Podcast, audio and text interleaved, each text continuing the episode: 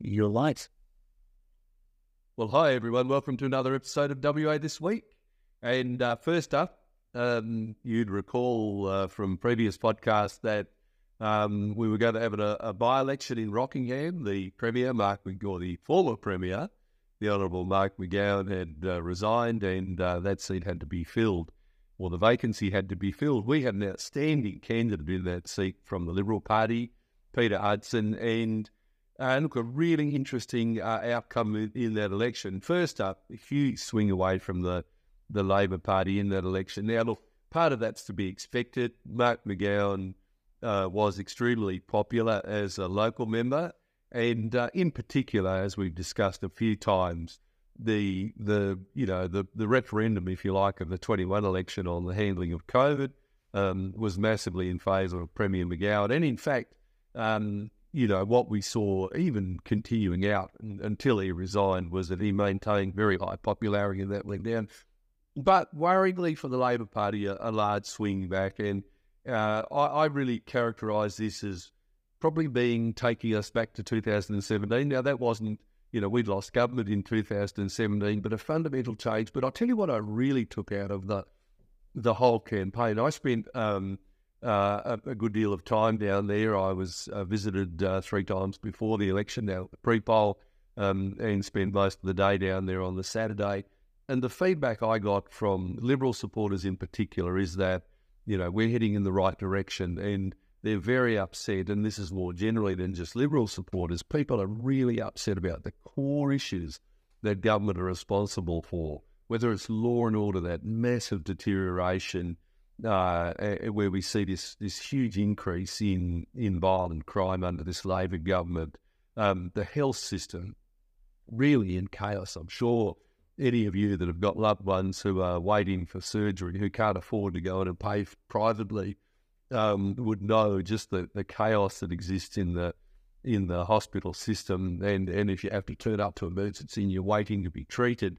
Um, you know, whether it's uh, schools, whether it's housing. I mean, we continue with this debacle where people can't get, uh, you know, can't get housing, and um, you know, the, you've got people obviously in the most serious position where they're they're living on living rough on the streets, but many people are couch surfing, cribbing beds in caravans and and the like, and you know, all under the watch of this Labor government who are heading into seven years in office.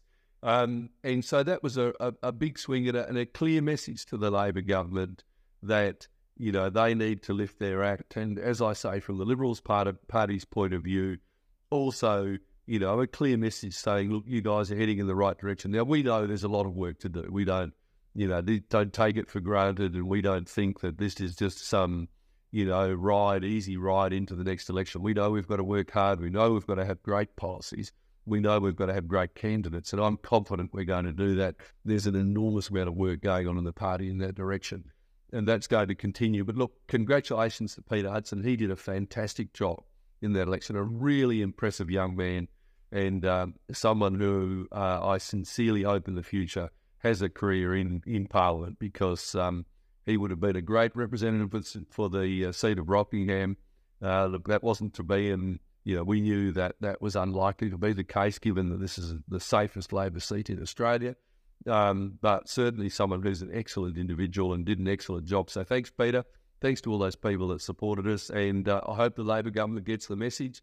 Not confident on that one. Um, you know, the West Australian newspaper has been, you know, talking a lot about the arrogance of the uh, now Cook Labor government, all too evident. And you know, any of you that followed it would have seen that in the behaviour and commentary of some of the ministers around this election. But um, look, back to normal matters now. Um, one issue that did um, come up during the week um, uh, there's a group called Shalom House that help people who really are doing it tough. People, um, they uh, have a program that they run for people who are drug addicted, and they have an enormous uh, success rate. They are very effective in turning people's lives around. And they do this in a really holistic way.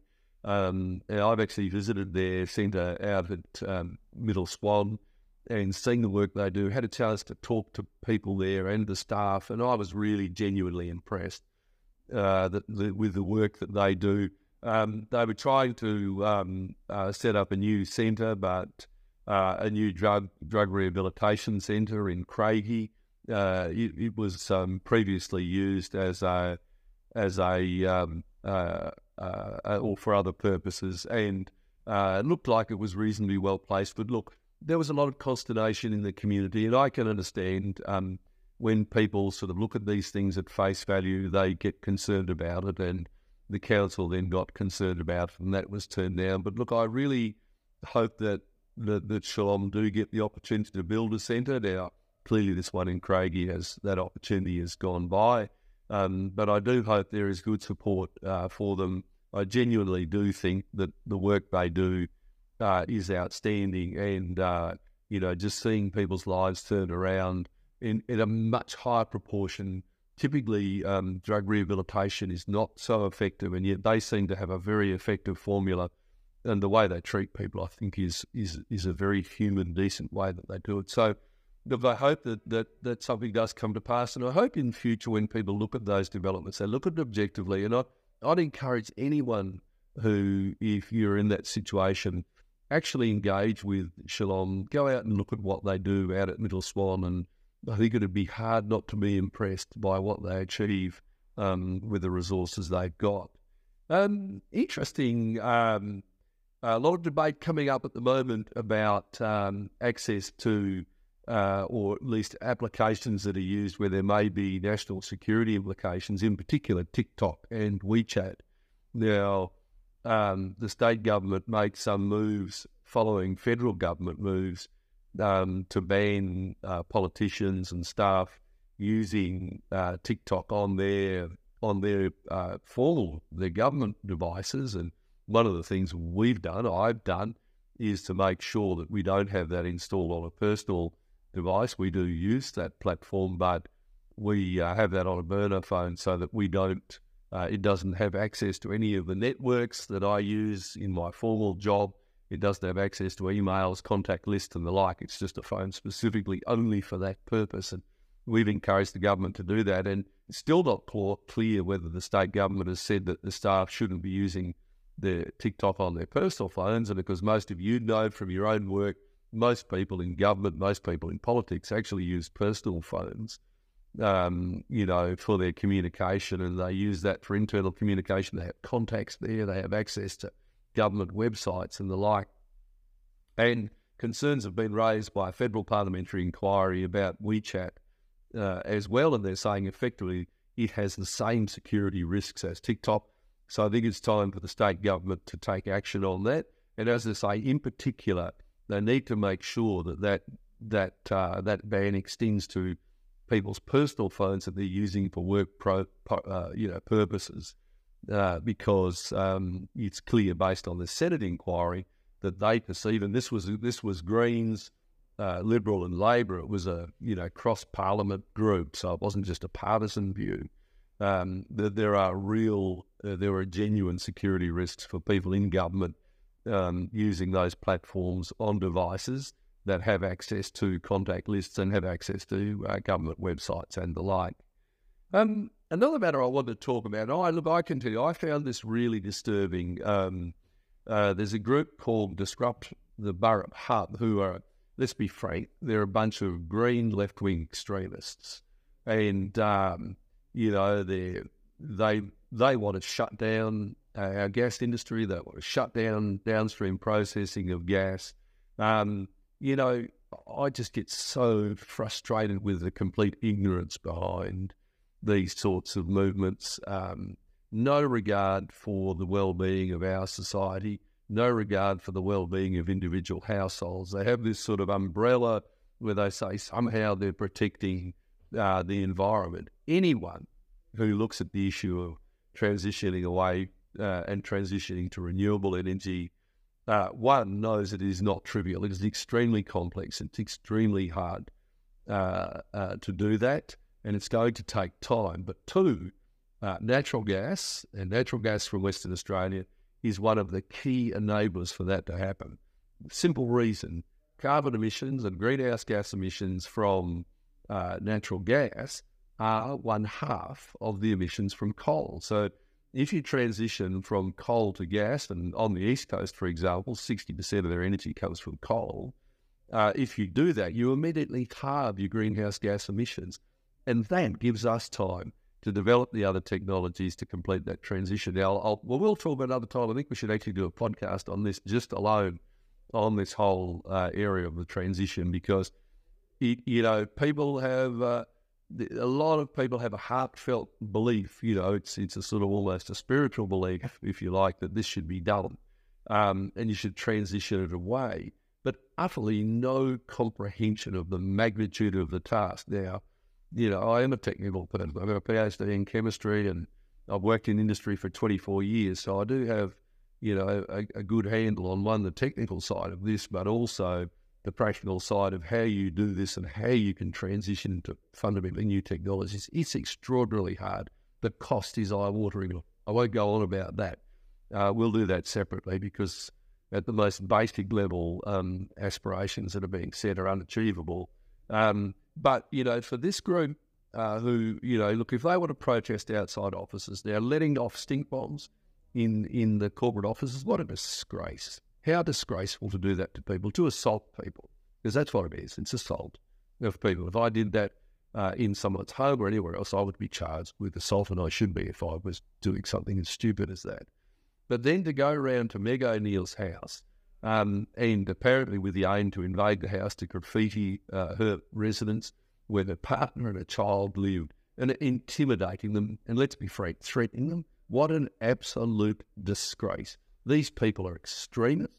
They deserve no support from anyone. They should be put in jail for their behaviour. And I, you know, this is just appalling behaviour um, by those individuals. And what's really disturbing to hear is that apparently Four Corners reporters were in tow with these people. I mean, imagine that. Now, this is a national broadcaster. Four Corners should have been ringing the police. This is not just some protest at an office where you say, well, the media might turn up and they don't have to tell anyone about it. These are people intending to to intimidate, to cause concern, and, and so we hear apparently to uh, invade the uh, Meg O'Neill's residence and graffiti it.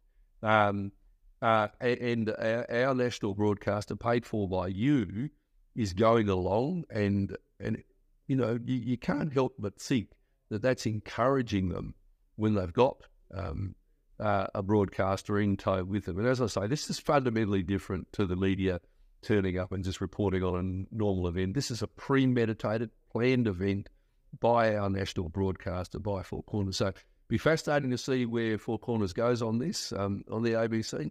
You'd know, anyone that follows my stuff knows, I'm a keen supporter of the uh, role that the national broadcaster has to play, particularly in regional areas. Um, but this is uh, beyond the pale. Uh, but I'll go back to these protesters. These people are extremists. They have no care for you. They have no ultimate care. What they're proposing is not uh, some sensible transition uh, to renewables. What they're proposing is the destruction of our, our way of life. And I don't think I'm being too dramatic in that. If we followed what they're proposing, we would utterly destroy our economy probably most people in Australia would be unemployed. Um, you know, our economy would be in utter chaos. Um, you know, these people are not, uh, you know, just sort of pale-eyed idealists. They're extremists and really unacceptable behaviour. Look, you can guess I'm I'm pretty upset about that behaviour, but I really am, and I might say, uh, at a personal level, Meg O'Neill is an outstanding individual, a really first-rate. I think she's actually a model for CEOs. Um, in the way that she conducts herself. And uh, I think she does a fantastic job and really disappointing to see her treated in this way and her family treated in this way. But look, thanks very much for listening. Um, otherwise, don't forget you can subscribe so uh, to this app. And look, um, you can you can see the live version. That you're obviously seeing it now, but if you get the message, it's on Facebook, Spotify, YouTube, TikTok. Just search Dr. David Honey. Um, please share it with your friends. Really appreciate that, uh, getting the message out. And uh, I'm uh, this is live, obviously, right now. So um, really happy to answer uh, any of your questions. Otherwise, really appreciate your comments and feedback. Thank you. Um, all right. Well, we do have a few questions, but before, uh, just a couple of comments from the audience on what you said that the, the last thing had to do with Meg O'Neill. which is uh, good job, David Honey, um, for calling this out. I respect you for doing that. Uh, and someone else saying, fully agree with everything you say, sir. Oh, thanks. It's God. All right. First question, well, kind of an interestingly worded question. It says, uh, I have a question as a Labour voter. I was expecting a drop in support. Uh, yeah, well, there was a significant drop in um, support for the Labor Party. Uh, the primary vote dropped, um, and the two-party preferred uh, vote dropped. As I've said, if you actually look at the results, it's effectively returned to the sort of 2017 level. Now, that was not a high watermark for us. 2017 was, um, you know, a, a, poor result for the Liberal Party. But um, what I did, well, one, the results say it. Um, but two, the, the time I spent there talking to people is people are seeing that the Liberal Party is on track to be a credible alternative government. And that's key for us, obviously. So, you know, if you're a student of politics, you would know oppositions are never elected. Uh, I don't think that's ever happened in the history of politics. Governments are sacked. By and large, people are pretty fair minded. If they think a government's doing a reasonable job, they re elect them. Um, but the community sacks governments when they think they're failing. And what's really clear is they're forming a view that this Labor government should be sacked. Um, and they're forming a view that the Liberal Party, with our national colleagues, are a credible alternative. Now, as I say, you know, one swallowed is not a summer mate, as the old saying goes. Um, you know, this was a solid result for the Liberal Party. And I might say, just in terms, there's been some commentary on that sort of two party preferred vote. We had two really uh, strong independent candidates. We had uh, the deputy mayor and another councillor, both popular figures uh, in Rockingham, running as independents. In particular, the deputy mayor, uh, Haley, was uh, a really impressive uh, young woman. I've said that before on, on this podcast, um, and uh, had been overlooked by the Labor Party. And I know a lot of Labor members were really upset that they would choose to put effectively a head office operative into that seat instead of someone who was a genuine local, very um, well qualified young woman um, into that seat. So um, there's no doubt whatsoever that they took a significant number of votes away from uh, Peter Hudson um, because they were popular uh, independent candidates. Um, but what we saw in the two party preferred vote was a really strong return. I mean, you know, uh, essentially, uh, you know, what around a uh, a twenty percent improvement in our two party preferred vote. Now, I think that's a genuine reflection there uh, of that strong, um, you know, solid support. Now, Rockingham, as I said, I think it's the safest Labor seat in Australia, but um, I am confident that we will have a much better showing at the next election. As I say, keep on saying it, take nothing for granted. Um, but uh, I am confident that we're going to see a significant return. And this this this election result was an indication that things have turned around. Uh, Jen says the container trucks are getting worse down in the Freo area. Is the Labor Party going to do anything about it? Leach Highway and Stock Road intersection is very bad, and it takes the trucks two sets of light to get through. Yeah, look, I drive down there pretty regularly, and it's pretty intimidating, isn't it? Um, you know, when you've got trucks, which is why the Liberal Party proposed the railway to take those trucks off Leach Highway uh, and South Street, and um, the Labor government see, you know, this is, oh, I just get fascinated by the hypocrisy of this Labor Party you know, they said they they they wanted to stop the railway because it point zero point one nine, zero point one nine, so one fifth of a hectare uh, of uh, clearing was going to be done to push that road through. So what did they do instead? They built this ludicrous, enormous roundabout at the end of Stirling Highway where it, where it intersects with Leach Highway. They they knocked down seventy mature gum trees 70 huge. Any of you remember that area? You'd remember huge gum trees, nesting sites, feeding sites for cockatoos and a whole range of other birds on the edge of the golf course. They took a big swag of the golf course out to put a roundabout in, which was part of their solution. Directed all of the traffic off Roe Highway down past Murdoch Hospital, between Murdoch University and the hospital, for God's sake. You know, that's where you want trucks, isn't it? Between a university and uh, a whole hospital site. Um, and then with their outer harbour proposal, they're going to demolish between 60 and 120 hectares of seagrass in Cockburn Sound to avoid one fifth of a hectare of clearing for the Roe Highway, uh, Roe 8 extension, so that we could get trucks into Freo and get them off those main roads. What an absolute hypocritical farce from the Labor Party. And uh, yes, look, I, I, I'm sorry I can't offer you any um, solace on this one. It is it is an appalling decision by the Labor Party to stop that original project. Um, and what you know, what a joke! They, they're going to spend billions and billions. They say six billion. Let me tell you, this is like Metronet. They said it was going to be three billion. It's up to twelve now, uh, with with minimal changes to the scope. Essentially the same project. They say six billion. I this outer harbour, once you do all of the other ancillary work around it, is going to be something, it'll be a $12 billion plus investment of your money. This is taxpayer money because they want to do it all themselves and keep it in the hands of government. Uh, they're going to do that when Fremantle Harbour is at one third capacity.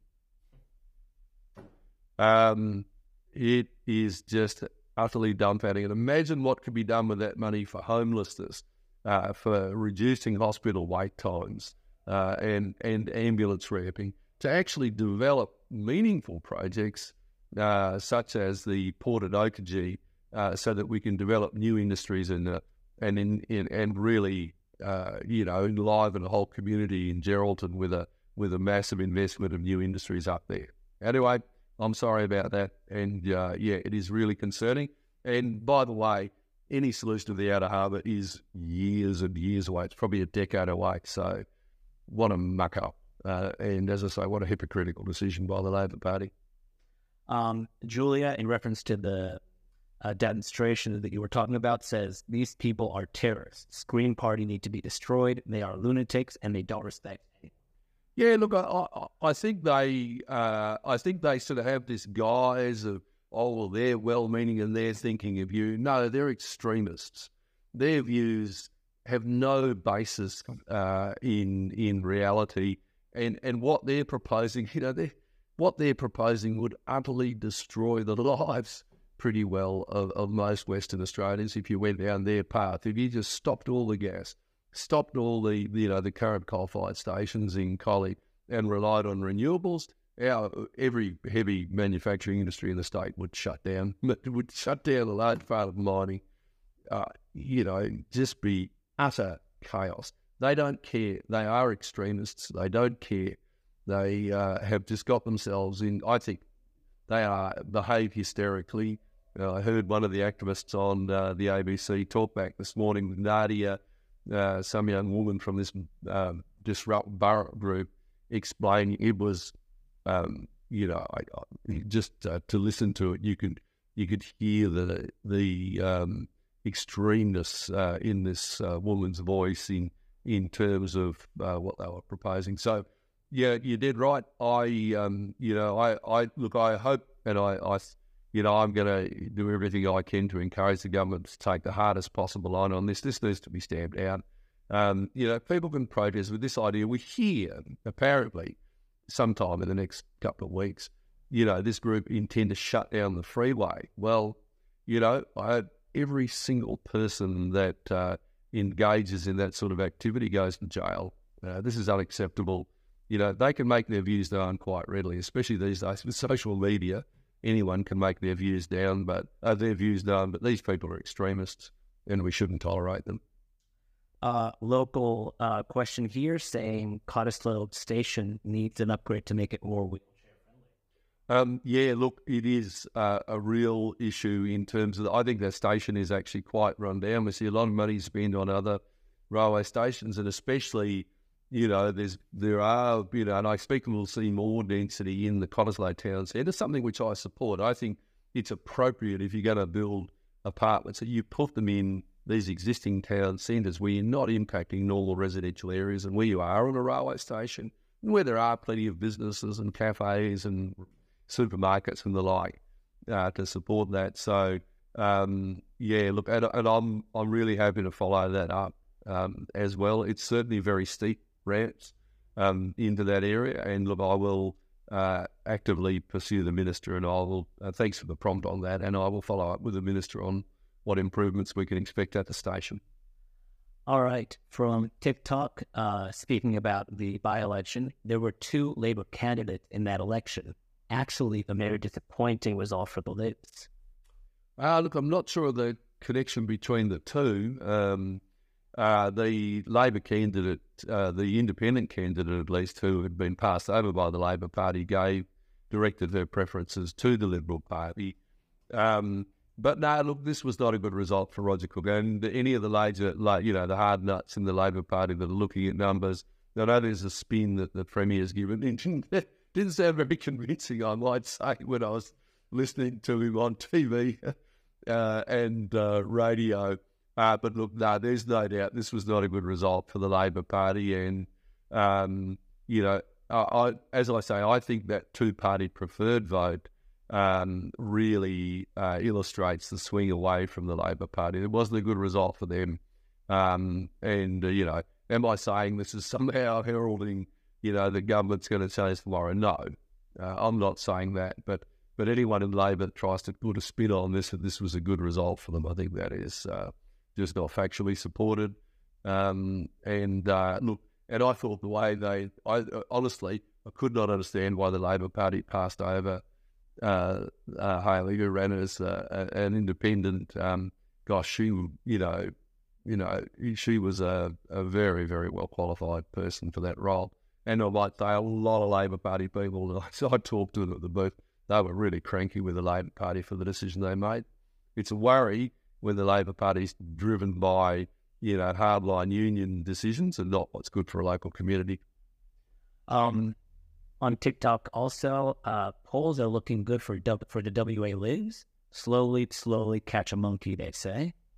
Yeah, look, I, I think that's right. Look, you know, you'd you'd be a mug if you um, sort of reacted to every poll and sort of suddenly heralded, uh, you know, that this was a, a, you know some sort of victory. There's only one, as the old saying goes, there's only one poll that counts, and that is uh, the election itself. And there's a long time to go. You know, it's March 25 um, the next election. So that's that's prescribed. It's a fixed date. So um, it's a long way to go. But I was one. I was really pleased by the response from the public um, in that community, and I think that reflects generally across the state. I get out and about, and then I get a similar response. Look, we know there's a long journey ahead. Um, we know that we've got to conduct ourselves properly. We've got to have great policies. We've got to have good candidates to be a credible alternative. We're working hard on that, and um, you know it is it is pleasing to see that turn around. I, I, said before on this podcast, you know, there was this sort of like a COVID veil over Western Australian politics that that went with Mark McGowan, and there were a lot of Liberals who, you know, who continued to strongly support Mark McGowan. And of course, in the last election, that translated into a massive support for the Labor Party. But I, I did on the booth I was at, um, you know, that I spent most of my time at, which was in my local area, area obviously my electorate. Um, you know, I didn't have anyone come to me and say, I'm going to vote for the Labor Party. They said, I'm going to vote for Mark McGowan. We knew that when Mark McGowan retired, we would see a reset to more normal politics. And, you know, so the Mark McGowan and the Honourable Mark McGowan resigning from his role as Premier has heralded a return to more normal politics. Look, we're going to be held accountable for how we behave, and, and the Labor Party are as well. Uh, Leslie says, glad the Liberals are not supporting the heritage laws. Um, yeah, look, you know, I, I um, set aside some time. I wanted to, I'd been through the regulations that were promulgated um, uh, for that bill uh, in the time that I had when they were released, and I set aside some time in this is our, what we call our winter break from Parliament to go through those regs in detail. They are horrifying. I just cannot comprehend that any government or rational person thought that the regulations that were implemented were were appropriate, and uh, the the delineation of of uh, what they call tier one, tier two, and tier three activities, where you have to get Aboriginal cultural heritage, are just dumbfounding. Um, literally, if you were to take a bucket of sand off the beach, uh, you know, that would be falling into a tier two activity. It's, um, but I won't go through it in detail, but you're dead right. There are profound problems with this act. Criminalising people, actually, where people could go to jail even if they did something purely by accident, and having that as part of your bill, I mean, that's extreme. Um, you know, if you kill someone, but you do it by accident, that's a defence. But under this Aboriginal Cultural Heritage Act, if you do something that damages Aboriginal cultural heritage purely by accident, so it's clear there's no intent whatsoever to do it, it's done in complete absence of knowledge that this, whatever it was, could do that, um, you can still go to jail. I mean, that's extreme. So, yes, um, you know, we need to have a fundamental rethink of all of this. Those regulations should be scrapped. There is barely a part of those regulations that I think is acceptable. Um, Oh, so if any of you have got some spare time, go onto the website and read them. I think you will be aghast. Um, Spencer on TikTok says, catching up to the Labour Party. I don't know anyone in my age group or below 45 who supports the LNP. The fact the party is associated with Scott Morrison is beyond me. Ah, well, that's your view.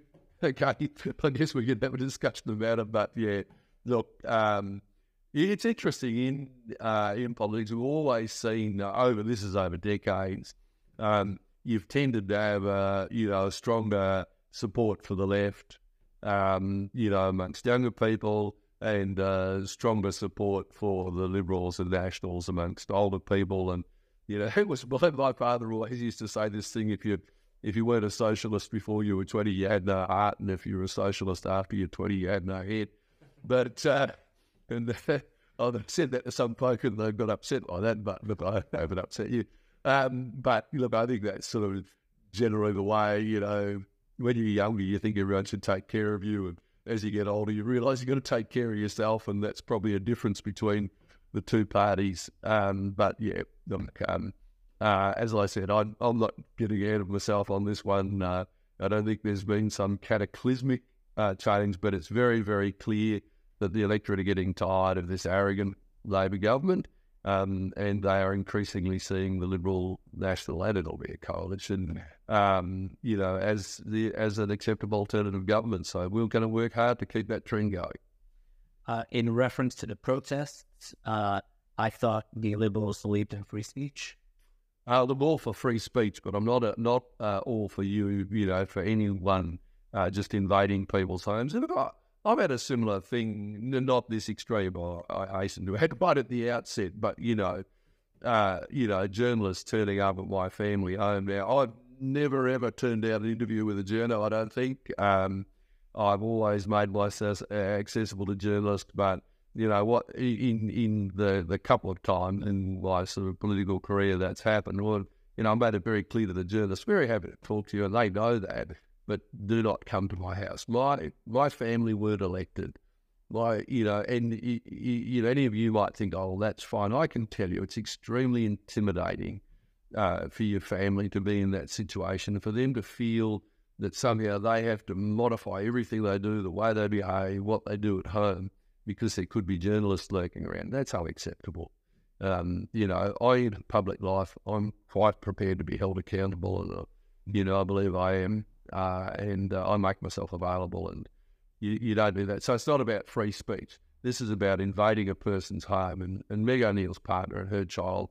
You know, it's very, very clear that it was extremely upsetting to that family. That's wrong. Uh, they shouldn't have done. Have to. So you can say what you want to say. You don't. You don't take that sort of action. That's not free speech. That's extreme, intimidating behaviour. All right. Um, James says we need balance back in Parliament. Boy, do we ever, James.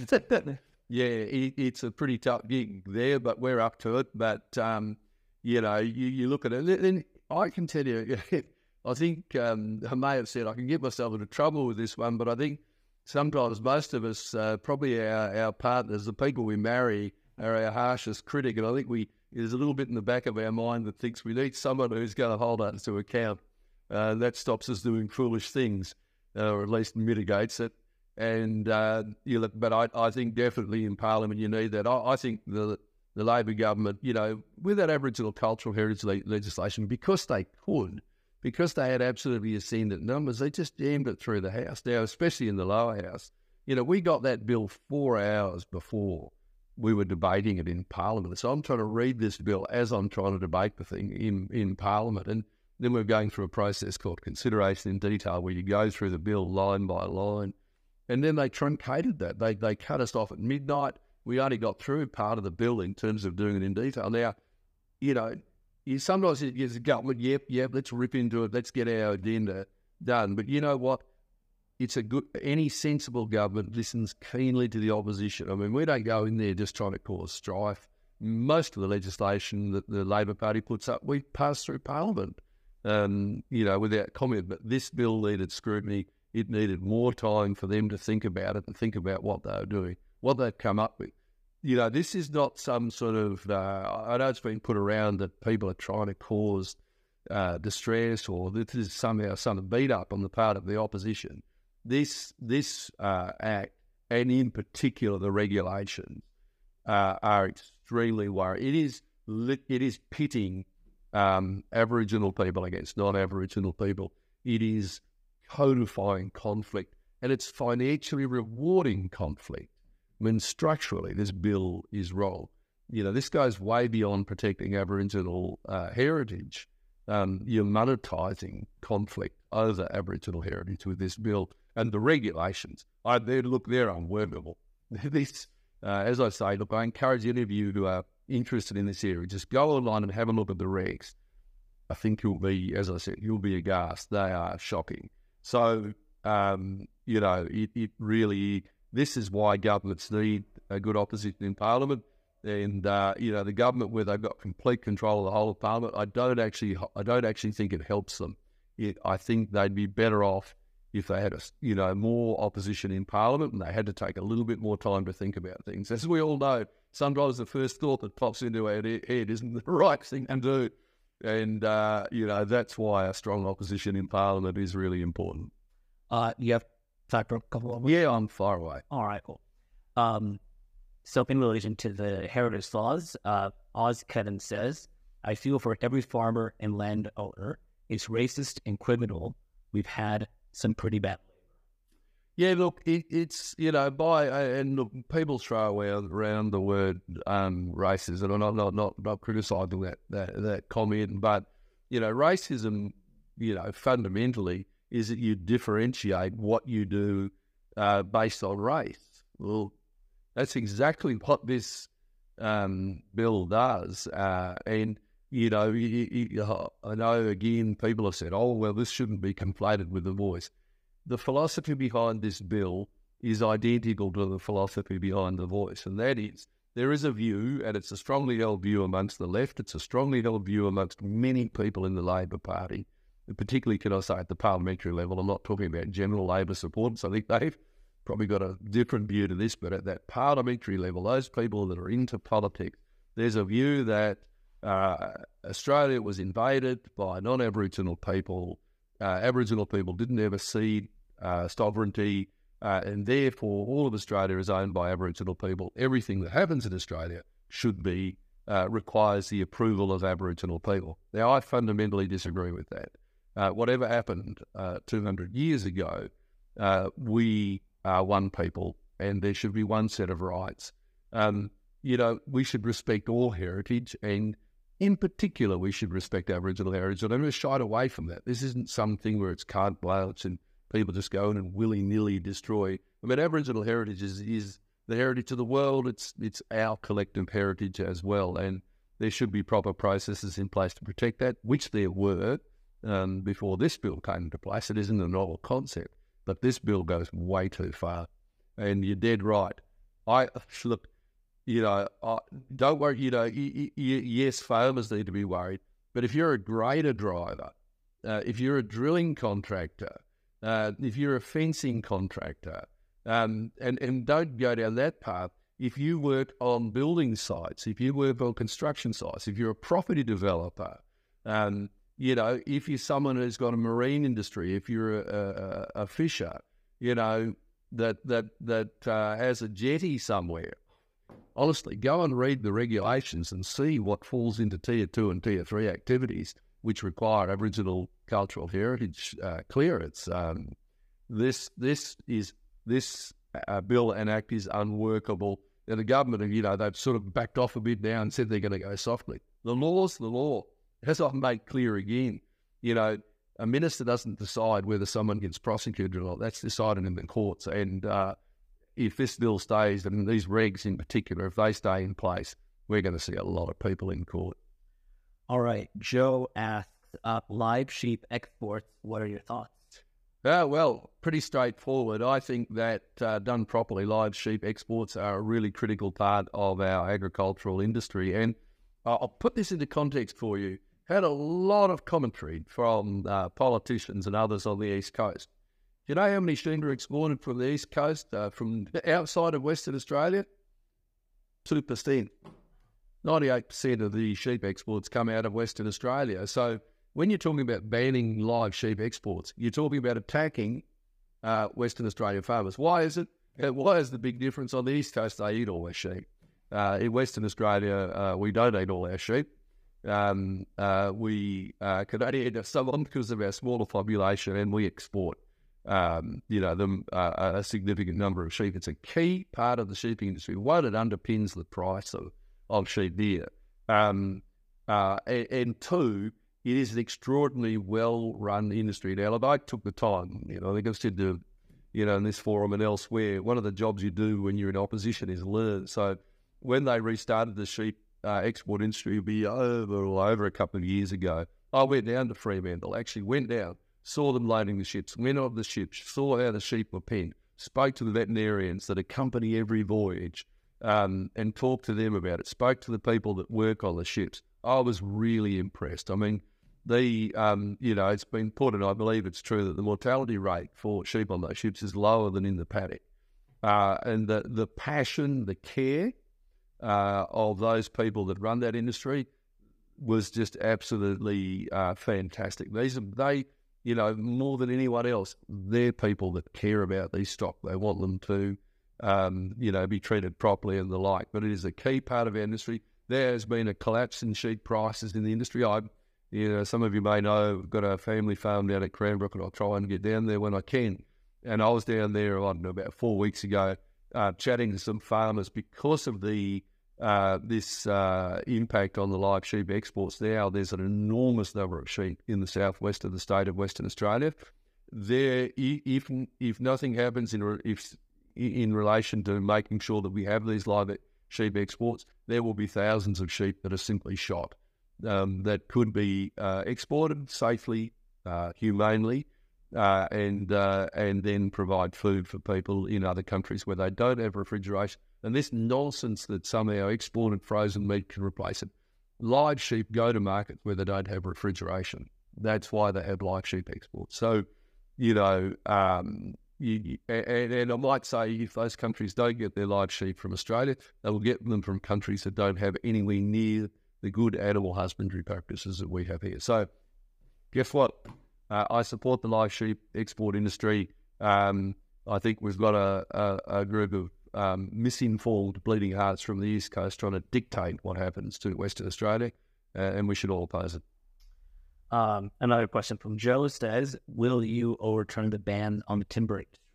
Uh, look, um, I am extremely sympathetic to a timber industry now the Liberal Party doesn't have a formal policy on this stage, but I can tell you what's happening happened down in the southwest with banning this industry is utterly ridiculous.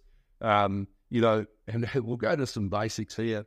You know, only one third of the forest was subject to forestry, so two thirds of the forest was reserved for no forestry, none whatsoever. So those, you know, people that love the forest and whatever, and otherwise, our forest industry was the best regulated forest industry in the world, bar none. Uh, enormous range of environmental controls to make sure that they weren't causing harm to the uh, broader ecosystem in terms of endangered species um, or the like. Um, the forests are on a hundred year cycle, and that is if they cut a copse of timber in an area, they wouldn't come back for a hundred years to that same area. So I won't go on. Um, there was a lot of detail available around that. So and what have we got? This ridiculous situation down in the south at the moment. A lot of the area that was subject to forestry was replanted, but um, for whatever reasons, uh, the forestry um, prescribed enormously high rates of replanting. And I think the idea was that they would harvest timber at various stages of maturity. Now we've got this ridiculous situation where we've got large areas, many, many thousands of hectares where the timber density is so great. Literally, I went down there again. I get out. I don't just sit in my office and sort of listen to people tell me things. I go and look for myself. Uh, I've been down uh, uh, into those um, forestry areas, uh, into Mandurah and Pemberton, and, and spoken with a whole range of people, local farmers, foresters, and others. Um, and they've got tree densities in some areas. I went into a, a mature karri plantation. The trees are about a metre apart. I literally, you could could, actually couldn't walk into it, into the area. Now, what's happened in that area? The water table's gone down about 20 metres. Trees, the creeks and the and the streams in that area, which I know many people are passionate about, they run, they are dry. Um, they would only run with water in them for a few days in at the height of winter storms. Otherwise, they run dry. Whereas the trees in the in the normal forest, uh, the streams in the normal forest flow, and of course that's important for the environment. So we're not even seeing thinning of the timber. This is ludicrous. Uh, we need to see one, a major activity of thinning those replanted areas back to a normal um, forest level to protect the rest of the ecosystem. Um, and otherwise, I think that a sustainable timber industry is, uh, in fact, uh, something that we should have in this state. How ludicrous. I said this in Parliament when the government announced this. What have we done with this decision, or what has the Labor government done with this decision? they are importing deforestation. We're still getting hardwood into into Western Australia. We're just importing it from uh, from countries who do not have the forest management practices that we have. All right, that's the end of the the podcast. Excellent. Well, thanks very much, everyone.